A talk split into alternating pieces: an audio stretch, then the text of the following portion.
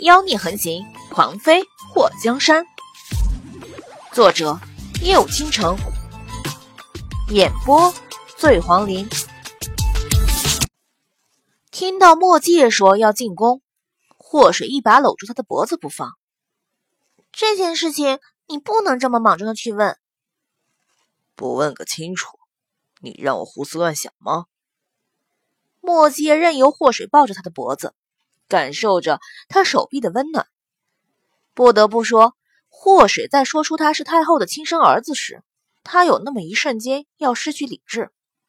面对祸水的时候，他是强忍下了那即将崩溃的感觉，强迫自己不要冲动到六亲不认。这个消息对于他来讲非常的震撼。从小到大，莫太后对他的好，他全记着。可是。却从未有过莫太后是他娘的想法。那个姑姑对他比对慕容宏天要好，这是慕容宏天一直耿耿于怀的地方。他不但容貌和莫太后像，甚至他连那头晕、爱昏倒的毛病都是和莫太后很像。小时候，宫里头那些妃子不知道是故意还是无意的在背地里乱说，都说他更像是莫太后生的。莫迹对亲姑姑突然变成亲娘这件事一时无法接受，虽然表面风平浪静，可是心里已经乱成了大海啸。说不要胡思乱想，在我听到我娘跟我说过后，我就有个想法，你先听听。好，你说。墨迹低下头，把脸贴在他的胸前。我娘得知这个秘密后。觉得惶恐不安，曾经和田太妃说过，在他说过不久，田太妃就因病过世。不知道田太妃到底是不是真像慕容随风说的那样，是被人害死的。反正我娘一直对这件事情很内疚。你的想法是？我的想法就是，当年的事情是不是真像我娘知道的那样真实可靠，没有虚假？我娘。会不会听错了、看错了，或者是被有心人设计误导了什么的？田太妃的死到底有没有阴谋？如果是被人害死的，那么是被谁害死的？在那件事情的背后，到底还有没有其他人参与？我们要先把这些疑点找出来。莫七也眉头蹙起。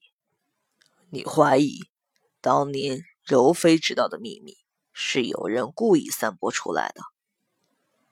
我娘今天乏了，明天我再问问她，当年到底是怎么知道的。所以这件事你就算知道了，但是你不许冲动的跑进宫里头去找太后。好，我等着。墨界抱着祸水的腰，嫁给我。是不是觉得烦心事太多？怎么会？祸水伸出手摸了摸他的头发。娶了我后，你的烦心事才会变多。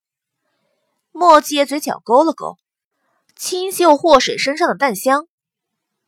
娶了你之后，只有舒心的事，烦心事一件没有，就会逗我开心。祸水把他头上的发冠拿下。让他那满头的黑发垂下来。我娘的身体虽然比之前好了不少，可还是很差。明天我去找她了解当年的事情，你等我消息好吗？夫人有命，怎敢不从？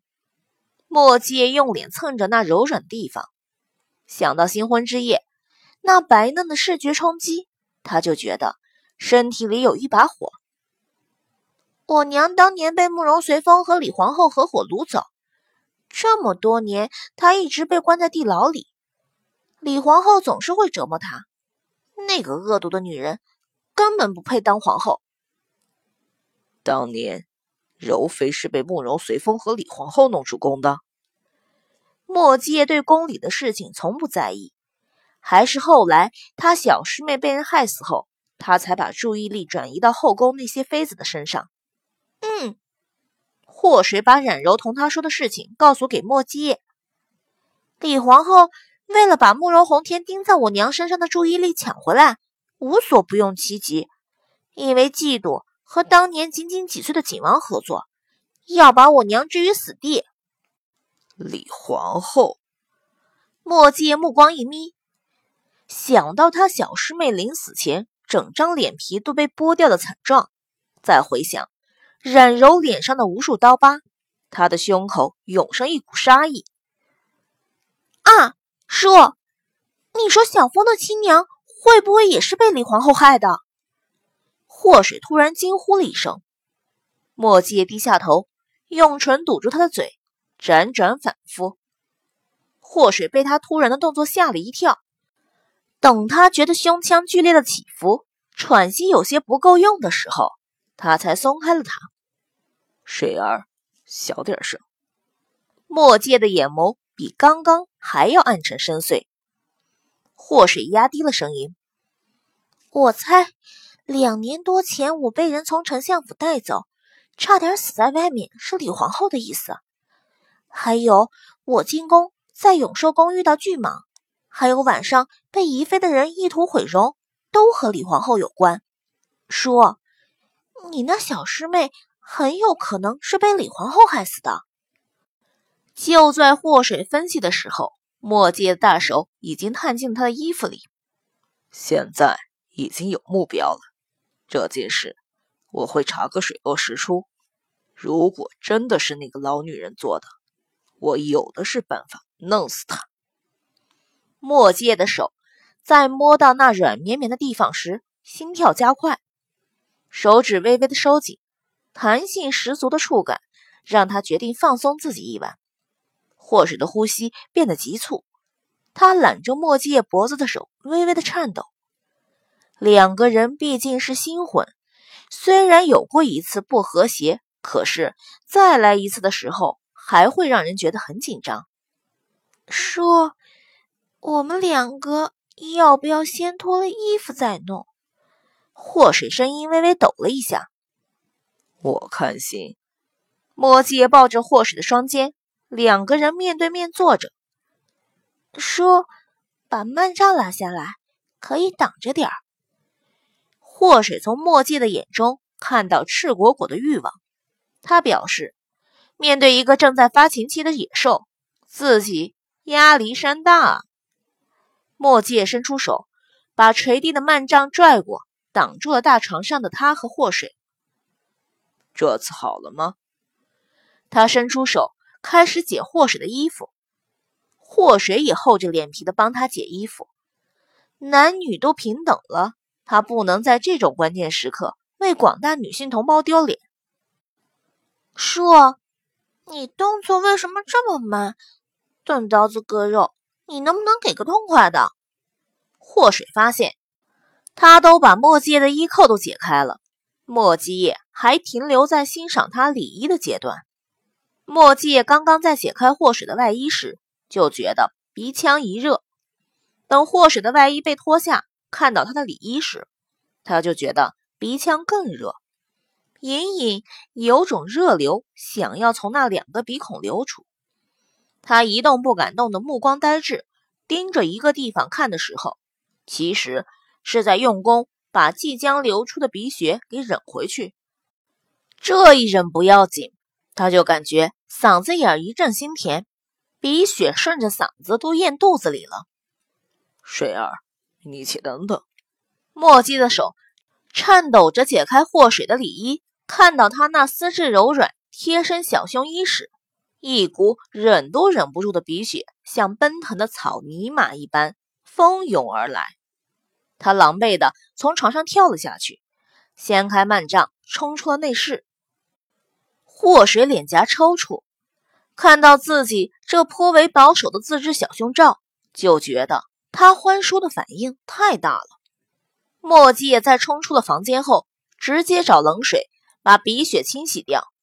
在呼吸顺畅后，他擦干了脸，雄赳赳、气昂昂的又跑回了房间。一直蹲守在屋顶，连大气都不敢出的玄武、魔苍和丰都城。看到墨迹动作极快，跑进跑出的时候都傻眼了。三个人不敢出声，只能彼此大眼瞪小眼的用传音入密交流。丰都城对着玄武挑眉：“大师兄，师傅这是在干什么？”玄武双手合十：“阿弥陀佛，你看到师傅鼻子流血了吗？估计是小师妹行的凶。”魔苍一脸的震惊：“大师兄，你有没有发现一件事？”魔苍看了他一眼：“什么？”丰都城挤到他们面前。什么事情？你们快说，我围观。魔苍斜眼看了丰都城一眼，大师兄，你没发现丰都城这小子舌头突然好使了吗？玄武眼眸动了一下，还真别说，他的舌头会卷了。丰都城咬着后槽牙，我以为你们说的是师傅的事情，提我干什么？魔苍竖起耳朵，你们听听，怎么师傅和小师妹好像打起来了？丰都城不敢轻举妄动，慢慢的俯身把耳朵贴在屋顶上。玄武非常震惊的看着面前这两个人，听到什么了？丰都城传音入密，告诉他们两个在打架。玄武听到丰都城和魔苍都说屋里的两个人在打架。到底忍不住也贴了上去。如果不是武林高手的话，谁能听到房间里那细小的声音？这三个家伙津津有味的趴在屋顶，就好像下面在唱戏一样。咦，怎么没有声音了？丰都城听了半天也没听到任何声音，忍不住开口：“你给我闭嘴，师傅会听到。”玄武一把捂住丰都城的嘴，魔苍在一旁语气颤抖：“现在我已经晚了。”